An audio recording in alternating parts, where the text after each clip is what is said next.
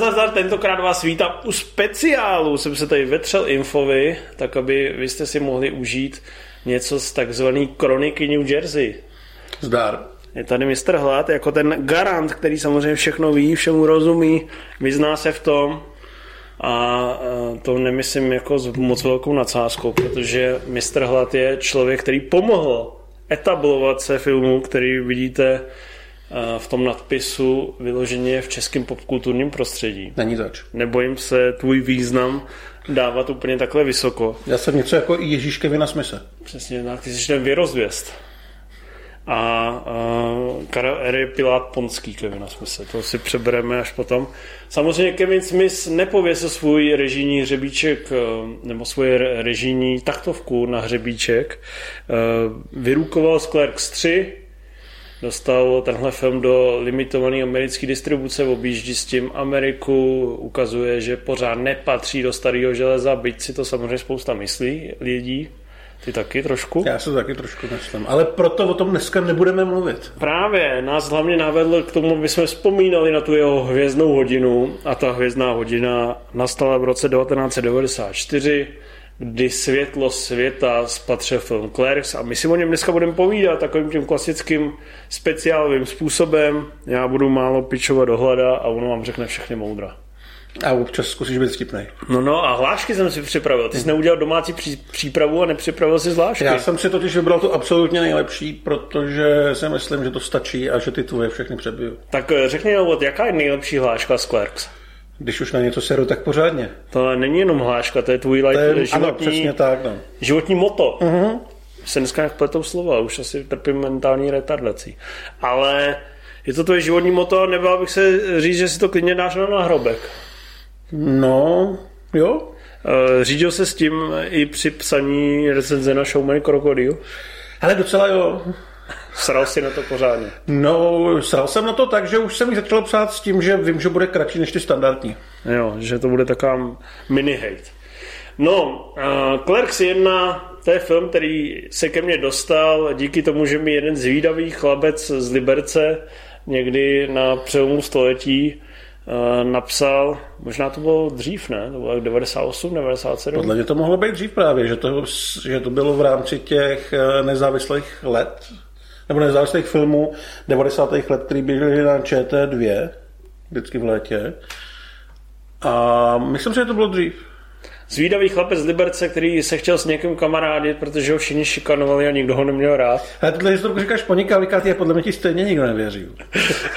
tak mi říkal, musíš se podívat na jeden nezávislý film. Neboj se, je to takový hodně levný, stalo to pár šupů, je to černobílý, furt se tam jenom mluví, ale je to boží. A já jsem si říkal, ty co to je za pičovinu, a to zas bude, to zas bude nějaká ublekotaná blbost. Člověče, vložil jsem to do, tý, do toho VHS přehrávače, což si děti vygooglete, jestli nevíte, co to je. A vyjel na mě opravdu nezávislácký skvost. Takže Dneska, dneska to je děkuju, za... děkuju. Není za co, teď já jsem říkal, že já dechám pro tyhle ty věci.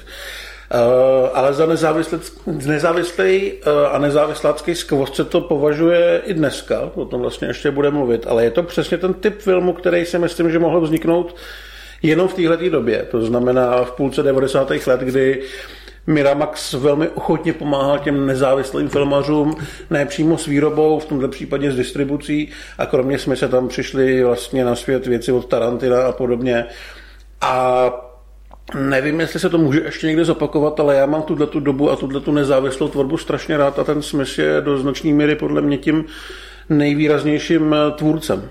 No tak on vlastně vyjel zároveň s Rodriguezem a s Tarantinem, ale vlastně nebyl tak slavný a tak popkulturně schůdný, takže se nedostal do úplně té nejvyšší ligy, ale vlastně tak Mourec vlastně už byli, ne, jakoby Ačkový produkt. Byli, vlastně. ale zrovna to byl jako komerčně poměrně neúspěšný film. To si probereme někdy jindy. Každopádně Kevin Smith byl chlapec z New Jersey. Chodil na hokej, to v tom filmu poznáte. Sjížděl různé filmy.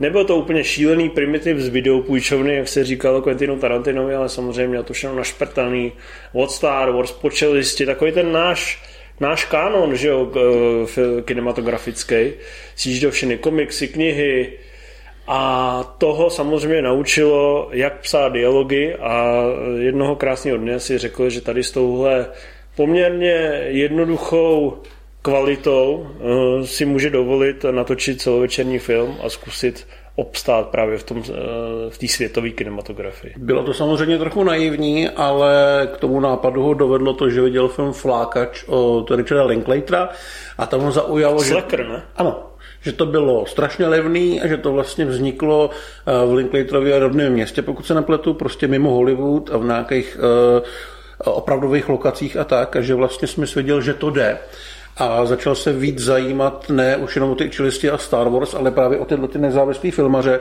takže poctivě nakoukal Spike Lee a Jima Jarmushe a podobný a zjistil, že vedle toho velkého Hollywoodu to jsou i tyhle ty vypravěči, který on by mohl zkusit následovat, protože eh, jako 20 letýmu klukovi mu samozřejmě někdo nechtěl dát žádný veliký peníze, zvlášť ještě když reálně vůbec nic neuměl.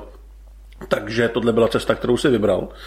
Pak šel studovat a jako všichni úspěšní lidé se na to vysral. A vrátil se domů a začal pracovat tam, odkud vlastně vzešel, začal pracovat v té večerce v Quickstopu. Studoval ve Vancouveru, tam teď si přivezl aspoň svého parťáka Scotta Mousiera, který s ním vlastně eh, dělal spoustu filmů. On mu dělá producenta a přivezl si i Davida Kleina, který dělal kameramana u jeho, u jeho filmu nějakých, myslím, že právě Clerks, třeba i Clerks 2. Takže ty důležitý lidi tam potkal. Hmm. Tak už víme, kdo to skurvil, proč je to tak hnusně černobílé. Každopádně, eh, jak nakoukával ty různé vzory, tak třeba od Spike Lee se rozhodl, že si půjčí eh, ten koncept eh, z jednej správně. Z jednej správně, opravdového mistrovského díla, který se ale odehrává během jednoho jediného dne, velice slunečného.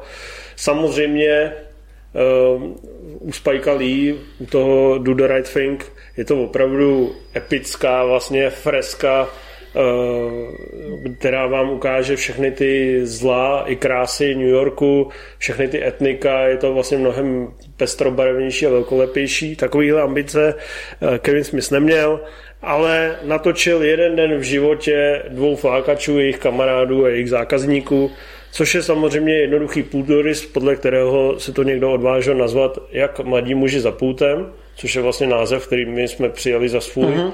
A tak ten film známe právě z amerického nezávislého léta. Už trošku slabší nám přijde vlastně úplně debilní, že jo? Podvodníci z New Jersey. Podvodníci z New Jersey. Pod jakýmž to názvem se to eh, objevilo na VHSkách? Přesně tak, no. Ale Smith točil o tom, co znal, protože děj zasadil do Quickstopu, kde pracoval. Uh, inspirací pro spousty postav byly právě zákazníci a jeho zkušenosti s těma zákazníkama, který on taky neměl úplně rád, stejně jako ty jeho hrdinové. Takže ten film byl podle toho, co on si odžil, a samozřejmě je asi dobrý točit o něčem, o čem člověk má nějakou páru, zvlášť když reálně točit opravdu ještě neumí a do svého filmu obsazuje kamarády a podobně. Vlastně rozpočet byl 27 tisíc dolarů a pár drobných, což byly mm, jako velmi malý peníze, ale furt pro člověka, který ho vyhodili ze školy, to bylo docela dost. Takže Smith to poskládal takže e, něco si půjčil od rodičů, něco se hrál z pojistky za auto, který mu snad vzala velká voda nebo něco takového. Rozbil prasátko. Rozbil prasátko, vytáhnul po dvou tisíci dolarech kontokorenty z několika kreditek a rozprodal svoji komiksovou sbírku. Takže do no, toho dal všechno. Docela bych ho litoval, ale Robert Rodriguez na sobě testoval nějaký léky, když točil El Mariachi, takže z toho ještě vyšel docela v pohodě. Jo, a ty komiksy potom koupil zpátky, takže v klidu. Mimochodem na Rodriguezovi se to pak podepsalo, že ty vedlejší účinky tady z toho testování těch léků nejelo, když točil žravočák a lávovka. Bohužel, no. Uh, jinak natáčelo se přímo v Quickstopu. Uh, jsme měl domluveno s majitelem, že tam bude přes den makat a v noci od půl jedenáctý, tuším, do půl šestý se mohlo točit. Proto je tam taky na začátku ta scéna s, se zataženou roletou a nápisem a ujišťujeme vás, že máme otevřeno, protože se samozřejmě musela zatáhnout roleta, aby nebylo vidět, že je venku noc, když se ten film odehrává. A Smith reálně spal něco kolem hodiny denně, asi 21 dní v kuse a byl to na něj takový náhul, že už se pak natáčely nějaký scény a on toho prostě nebyl, protože nebyl schopný ani stát. Tomu nevěřím, to je nějaká urban legend. Já mu věřím. Každopádně točil tři týdny na 16 mm film, proto samozřejmě, když se na to podíváte, tak je to takový zrnitý. Ehm, ten film má hodně specifický vyprávěcí tempo, který se místy blíží nule. Jsou to vlastně epizodky. Jsou to epizodky a zároveň velice pozvolné dialogy. Je tam takový ten, jakoby řekl bych vlastně amatérský, ale nemyslím to zlé, amatérský střih, že to jsou takový skoky vlastně v té střihové skladbě, ale nijak se nepodepisují na tom, že by nefungovala eh, ta nejdůležitější věc a to je timing těch dialogů a timing gigů, které je v podstatě, pokud se naladíte na tenhle low setup a na to unavený čekání za tím půtem, tak to prostě funguje špičkově. Přesně tak, ta jednička ještě nemá žádný zásadní příběh, samozřejmě se tam Eh, dějou nějaké věci, které musí k něčemu směřovat, ale jinak to je v podstatě o tom, že Dante a Randall někde sedějí a povídají si o nějaký úplný kravině, stejně jako to děláte vy, když se nudíte s kámošema, tak taky řešíte věci, které vlastně nedávají moc smysl k ničemu nevedou, ať už to je debata o tom, kolik umřelo instalatérů na druhé hvězdě smrti, anebo o tom, co je takový nějaký normální číslo, co se týče orálního sexu. Dante je ekvivalent eh, Kevina Smise, vlastně jeho alter ego, to znamená týpek, který je hodně ho baví právě ta popkultura, zevlí někde, nežije život, který by si úplně představoval.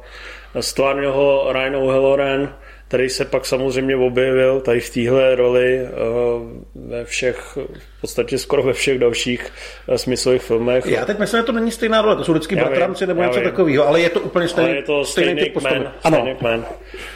No, Randall si zahrál Jeff Anderson, který si myslím, že vlastně, co se týče toho timingu těch dialogů a těch forů, je tam nejšikovnější. Určitě, herecky tam je nejdál. Herecky je nejdál, přestože tam vlastně vůbec rád neměl. Přesně tak, Randall si měl původně zahrát sám Kevin Smith, přiznal to až někdy pět let po premiéře, eh, s tím, že vlastně Randallovi napsal ty nejlepší a nejvtipnější dialogy, protože si je chtěl užít sám, ale zjistil, že když eh, píše točí a ještě pracuje, tak kdyby si k tomu ještě přibral tu hlavní roli, že už by pravděpodobně umřel. Takže se rozhodl obsadit eh, právě Jeffa Andersona a je to asi dobrý. Já si myslím, že nejenom, že ten Anderson tam je super, ale že Smithovi strašně sedí zkrátka ten tichý Bob. Smyslovi skvěle sedí Tichý Bob, je to taky velice vděčná postava, stala se vlastně opravdu ikonickou, kultovní. Výborný má vlastně spolu s Jamie má jako logo své společnosti, že jo? Své společnosti v USQ Uh, oni si teda mimochodem ale samozřejmě prošli všema těma smyslovskými filmama. Nejlepší vstupy mají vlastně do Hledá Mejmy, kde jsou vyloženě hybatelé děje, ale i ve flákačích uh, jsou hodně zábavný. V Dogma. V Dogma je krásný ten kontrast těch dvou hovat a vedle nich těch opravdu vynikajících herců. A stejně to funguje. Ale, teď jsem přetrhl myšlenku. Promiň. Ale No takže nemá čeho litovat, prostě uh, tahle, tahle pozice vlastně takových těch komiksových geeků, který se v rovině running jokeů vždycky objeví a Smith vlastně jenom drží hubu a když už něco řekne, tak řekne něco fakt důležitého, tak uh, ta skvěle funguje. Samozřejmě funguje i díky totálně explicitnímu a extrovertnímu herectví Jasona Muse. Jasona Muse, který je samozřejmě hovado, uh, lehce psychopatický, pravděpodobně hodně vykalený a vysmažený, ale uh, sedne tam úplně skvěle a byl to náš velký hrdina. Když byl, byl, ano. Uh, jinak tam hrajou většinou kamarádi jsme se, spousta z nich na place byla vlastně celou dobu, ať už jenom kvůli tomu, že tam chtěli být s ním a chtěli ho podržet, anebo byli připraveni zaskočit za nějakou profesi, že zrovna nedorazil někdo, kdo tam měl být. Bylo to opravdu velmi punkový natáčení. Ale myslím si, že to mm, v rámci těch nezávislých filmů vlastně stačilo, že já u toho filmu nemám pocit, že by mi tam něco chybělo. I díky tomu zrnu a té uh, levné audiovizualitě tam cítím opravdu takovou tu, tu opravdovost toho, toho, že ten člověk se musí jakýmkoliv, nějakým způsobem snažit prostě to dotáhnout do konce, ať už ten film, anebo tu blbou šichtu. Je to, tam jsou všechny problémy, které prožívá normální člověk. Jo. Chceš, aby si padla, chceš, aby tvoje holka nekouřila každému na počkání, chceš eh, si zaspomínat nějaký filmy, vysrat se na to i do kina, chceš, aby tvůj kámoš na to byl hodnej, což mě se třeba, když se na to dívám, nepoštěstilo 30 let. Ale to se musí člověk zasloužit. No. šikana. Chceš se bavit o tom, že jsi viděl nějaký dobrý film a jaký, jaká to byla pecka. Chceš si připomínat lepší scény, chceš tam eh, prostě zaflirtovat s nějakou holkou a co nejrychleji se zbavit nějakého divného zákazníka. Takže mi přijde, že tam všechno, co v životě potřebuješ, je zhluknutý tady do 3 metrů čtverečních v jednom obchodě, kde by se fakt jako za tím pultem nechtěl ocitnout. No, je to tak, je to tak. A mělo to samozřejmě obrovský úspěch. Eh, ten film se povedlo dostat na festival Sundance, kde vyhrál nějakou cenu a hlavně zaujal eh, Harveyho Weinsteina, který si pozval Kevina Smise na véču a domluvili se, že to zkusí dostat mezi lidi takže vyrazili společně do Cannes, tam vyhrali dvě ceny a už to byla velká událost. A když to chtěli poslat do amerických kin, tak se zjistilo, že mají trošku problém, že ten film dostal od ratingové komise NC17, což je vlastně naprosto jako smrt toho filmu. Ekvivalent porno. Přesně tak. Šlo o to, že to je samozřejmě velmi vulgární ale není tam žádná nahota, není tam žádný násilí, takže... Ale občas se tam ošuká nějaká mrtvola. To ano, ale není to vidět. No, to, se, to se pak může. Tomáš v Pixarovkách. Každopádně ten boj klasický dopadl dobře, protože do kin to šlo na, nakonec eh, s Erkem, uh-huh. což už se dalo přežít. Ten film startoval nejdřív ve dvou kinech, nakonec se dostal do 50 a postupně tam nazbíral 3000 dolarů, což se zdá jako malinko, ale když natočíte film za 27 tisíc dolarů na koleně, tak jako je to super. Jo, přesně tak. No. E, mělo to končit trošičku jinak, než to končí. Vlastně to končí dobře, všichni skončí a peklo bude druhý den, ale všichni si tak trošku ten vlastně užili a někam se posunuli. Ale Kevin Smith dokonce natočil alternativní závěr, ve kterém je Dante zastřelený, a pak ještě bonusový závěr, kdy do té místnosti, kde už je mrtvý Dante, přijde sám Kevin Smith, ne jako Bob, ale jako Smith a ukradne cigarety. Ale spolu s Weinsteinem se nějak jako domluvili, že ten negativní konec tam nechtějí, že chtějí, aby to skončilo dobře. Což je vlastně super, protože bez toho bychom pravděpodobně tu dvojku neměli. Hmm. Já vím, že když na něco sereš, tak už pořádně, ano. tak ti jenom řeknu, že se mu říká Weinstein. Prej. Weinstein. Hmm. Je to jedno, je to uchyl. Já vím prcá modelky za role. Ano, ale dneska vyšly zprávy, že, že ty holky si o to říkali, že to bylo jako uh, výměný obchod, že se s tím v Hollywoodu počítá. To byla jeho obhajoba. Dobře, asi neuspěla. Myslím si, že ne. Dobře. Um, ty, jak na to sereš, tak si teda připravil jenom tu jednu hlášku. Uh-huh, ale to nejlepší. Zopakuj. Když už na něco seru, tak pořádně. To řekl dobře. A já jsem si připravil tři jiný, protože jsem mnohem preciznější, co se týče domácí přípravy. Mám rád, jak se, jak se baví Jsi o tom, velmi precizní, očividně. Jak se ona tam uh, baví o tom kouření toho péra a počtu, ideálním počtu, kolik má žena zakusit. A vždycky mě hrozně bavilo, jak on tam řve 37 ptáků a, a, a ta reakce na to je jako v řadě. tak to je takový můj oblíbený highlight. Eh, hrozný jsou ty bonmoty toho Rendla, ty jsou jako podle mě daleko za hranou jako cynismu. A když se tam probírá to šukání s tou mrtvou, tak říká, moje máma šukala s mrtvým chlapkem po 30 let, říkal se mu táta. To je hezký, ano. Ale je tam takový tvrdý existencialismus, když to rodinný, rodinný vyžití neprobíhá úplně podle představ. No a pak jsem si napsal třetí, eh, třetí hlášku, kterou vlastně používám dost ekvivalentně v životě. To je ta scéna s tím prodejcem těch cigaret, a teda končí eh, dialogovou výměnu. Znáte typky, co poslouchají svoje příkazy, říkalo se jim náckové tak vždycky, eh, když někdo eh, plní bezlavě příkazy, tak mu nám příklad s lidmi, kteří pouštěli plyn, když jde třeba o vydávání článku na Movizo nebo něco takového. Jo, já vím přesně, o čem mluvíš, ale... Takže to jsou moje takový oblíbený momenty, škoda, že jsi ty svoje taky nepřipravil. Já jsem si připravil ten nejlepší. Hmm. Jsi dobré. Já jsem třeba věděl, že přesně vytáhneš tohle. No každopádně byl to velký úspěch. Kevinu Smithovi otevřel brány vlastně do Hollywoodu. Uh, Miramax se stal jeho dlouholetým útočištěm.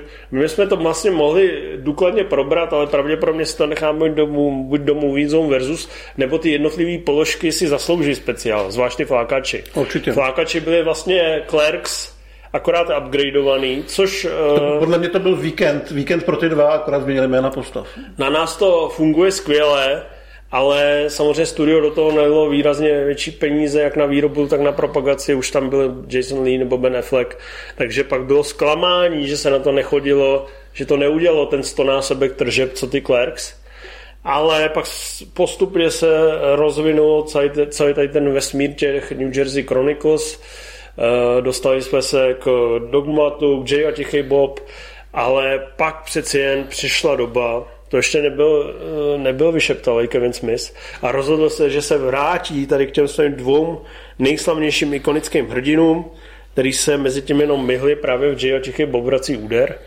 A my jsme byli moc rádi, protože Clerks 2, já už jsem to mnohokrát říkal, já jsem si to sice pustil onehdy, docela namasaný a my jsme byli s kocourem zhulený jak psy. Já tam byl taky. Ty jsi tam, ty jsi tam byl taky, byli jsme zhulený jak psy, vůbec nás to nebavilo. Po 15 minutách jsme to vypli, napadli jsme si to pustili každý zvlášť se střízlivou myslí, s otevřeným hledím a v klidu, tak jsme najednou si vrněli blahem a byli nadšený. No, na film se teda čekalo 12 let a vyplatilo se to. Ale mluvilo se o něm už v roce 99, nějaký lehký teasing byl právě v Dogma, kdy uh, byl připravovaný ten projekt pod názvem Clerks 2 Hardly Clerking. Později uh, se Kevin Smith rozhodl propagovat ho nebo mluvit o něm jako Patient of the Clerks. Jako Passion of the Clerks. No, jako Variace na Passion of the Christ. Přesně Krista. tak, přesně tak. Variace na Mela Gibsona a krvácejícího Ježíše. Bohužel to nepřišlo vtipný asi úplně všem, takže nakonec se z toho ustoupilo a do kin to šlo čistě jako Clerks 2. Ale ten film vznikl vlastně do velké míry, protože Uh, Jason Mewes byl závislý vlastně úplně na všem, na čem mohl. Už když točil Dogma, tak bral heroin docela ve velkým, hodně chlastal. Z těch drog se nějakým způsobem snad dostal, ale Kevin Smith mu slíbil, že natočí dvojku Clerks, když uh, dá ruce pryč od alkoholu a on to zvládnul, takže vlastně happy end na dvou levelech. Byl to happy end a byl to happy end i u nás, protože ten film se nám moc líbil. Uh, líbil se vlastně i v amerických kinech, uh-huh. kde utržil docela solidních 24 milionů dolarů, což na smyslově poměry je vlastně docela randál. Myslím, že stal pět. A je to vlastně melancholický, nostalgický, ale zároveň hodně stylizovaný, ale vlastně takový, nevím, jak to řekl, upřímný návrat. Je to upřímný, že, no. uh, Přesouváme se samozřejmě z quickstopu, se přesouváme do fast foodu. Do Mubiho? Uh, oni přemýšleli, že by to natočili v zábavním parku, ale samozřejmě tam by eh, ty náklady byly celkově výrazně vyšší. Takže... Já jsem to nazval zábavním parkem, ale to takový obrovský molo, kde jsou různí kolotoče a podobné kraviny. Jo. Něco jako Coney Island v New Yorku, tak něco podobného. To by bylo asi výrazně nákladnější, takže radši v Kalifornii našli starý fast food a předělali ho na mobil. Přesně tak. Starý Burger King, Je to ne? starý Burger King, no. Uh, jinak... Já to tam cítil, tu, toho hopra.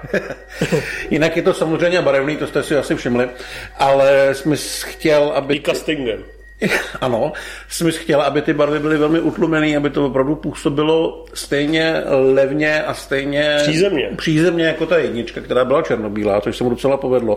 Ale já si myslím, že u té dvojky je důležitý, že to už není jenom taková ta sbírka historik, ale že tam je mnohem líp se tam graduje ten, ten příběh toho Danteho, který tam řeší poměrně důležitý nějaký životní rozhodnutí a více tam řeší nějaký milostný trable a zároveň i to kamarádství těch dvou hrdinů. Myslím si, že to je jako scenaristicky mnohem vyzrálejší než ta jednička, která je fakt jenom ta sbírka těch, eh, těch scének, ze kterých najednou vyleze ten, spíš ten pocit toho dobrého filmu, než by to bylo opravdu něco dobrého, že to jsme napsal možná dobře omylem. Tady si myslím, že věděl přesně, co dělat. Tady je to mnohem jako samozřejmě klasičtěji a, a příjemněji vystavěný, ale myslím si, že to funguje skvěle. Um, je tam samozřejmě spousta velkých mouder, spousta popkulturních prav, legendární scénka s dehonestací pána prstenu, eh, kdy Randall opravdu zhrnuje to, co jsme trošku tak jako cítili a tušili a lehce nás ralo, ale on nám dokáže podat opravdu s takovým espritem a v tak vygradovaným a, výborně vystaveným monologu, až každý lotrovský fanboy musí lehce ublinknout. Uh, je tam spousta odpovězí na spousta důležitých otázek o kamarádství, lásce, o tom, jestli když si uh, vyhoníte na hajzlu muže z prkínka uh, pospermeného otěhotnět vaše láska nebo ne. Samozřejmě uh, samozřejmě nemůže. To jenom jsem vlastně uklidnit. Ale uh, funguje tam i takový ten sunutý prvek romantiky a zároveň hollywoodského pozlávka tím, že se tam objevila Rosaria Dawson. Rosario Dawson chtěl, nebo ne konkrétně Rosario Dawson nechtěli producenti, oni chtěli prostě někoho slavného, protože jsme tam jinak měl tu svoji partu a ty svoje kamarády a do té hlavní ženské role chtěl svoji manželku původně, která tam pak má vedlejší roli, ale... Na mě nikdy byla moc sympatická, takže to by bylo úplně hovno. No. ale Miramax zkrátka chtěl někoho, kdo by ten film mohl trošičku prodat, když už to stojí těch 5 milionů, tak kde se lovila nějaká známější herečka, myslím, že tam byly Jennifer Love Hewitt, byla tam Liv Tyler, byla tam Bryce Dallas Howard, která nějak neměla, myslím, zájem. Kevin Smith dokonce zbožoval Rachel Weisz, ale pak se rozhodl, že jí ten scénář ani nepošle, že mu přišlo, že to je blbost, že by do toho nešla. Kdo toho chtěl jít zase, tak to byla Ellen Pompeo, která je v chirurgích od prvního dílu, ale právě kvůli těm chirurgům neměla čas. A Rosario Dawson, tý se to dostalo na stůl, tak se to přečetla, docela se jí to líbilo a pak došlo na scénku s Ostýkem a v ten okamžik říkala, že u toho chce být. Rosario je moc sexy v tom filmu, byla moc sexy i v předchozích filmech se jich třeba 25. hodina nebo Auto zabiják, to bylo taky předtím, ne? Auto zabiják je podle mě rok potom. Jo.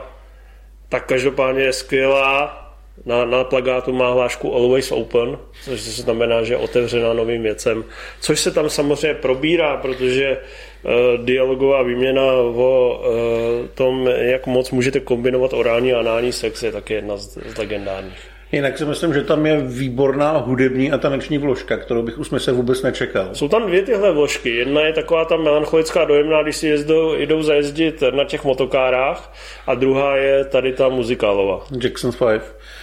Eh, ten film máme rádi, byl úspěšný a o to, už jsme se říkali, se bavit nebudeme. Asi je teda zajímavý říct, že tam je postava uh, Elias, se jmenuje ten jejich kolega, který ho hrozně šikanujou, ten se jmenuje podle Patrika Eliáše, protože to byl Smithův nejoblíbenější hokejista v té době. No a je to stejně dobrý jako jednička, když je to trošku jiný. Ještě je teda asi dobrý říct, že máme ještě jeden film, který vlastně do tohohle toho světa patří. Máme tam Flying Car, to jsi viděl, ne? Viděl. To je kraťas, který vzniknul někdy v roce 2002, běžel jenom v The Tonight Show a je to v podstatě, v podstatě dialog Danteho a Rendla o tom, že na světě je málo létajících aut a že už by to měly být a co by byl Dante ochotný udělat, udělat pro to, aby ty auta tady byly a byl by ochotný udělat hodně. Každopádně uh, jsou to oba skvělé filmy. Mě mezi tím spousta lidí napsalo, že se na Clerks 3 rozhodně nemám koukat, že je to ještě horší než Jay a Tichý Bob reboot, že bych se z toho posral. Ale jsou lidé, kteří tomu dávají vlastně lehce nadprůměrné a průměrné hodnocení jako ty. A můžeme asi prozradit, že Karel tomu se to vyloženě líbilo, ale stydí se to přiznat. Dobře, já se s Karlem budu muset promluvit. Samozřejmě u Clerks 3, když už to načal, já jsem samozřejmě chtěl, aby se mi to moc líbilo a byl jsem na to připravený, ale líbila se mi druhá půlka, první půlka, která je postavená čistě na humoru a na nějakých těch. Proberem to v nevytahuj to. Proberem to v livku. Já si myslím, že by se to neměl koukat, ale že by ti to asi vodilo méně než druhý J. Bob. Já nevím, já budu sbírat odvahu jako na skleněný asi.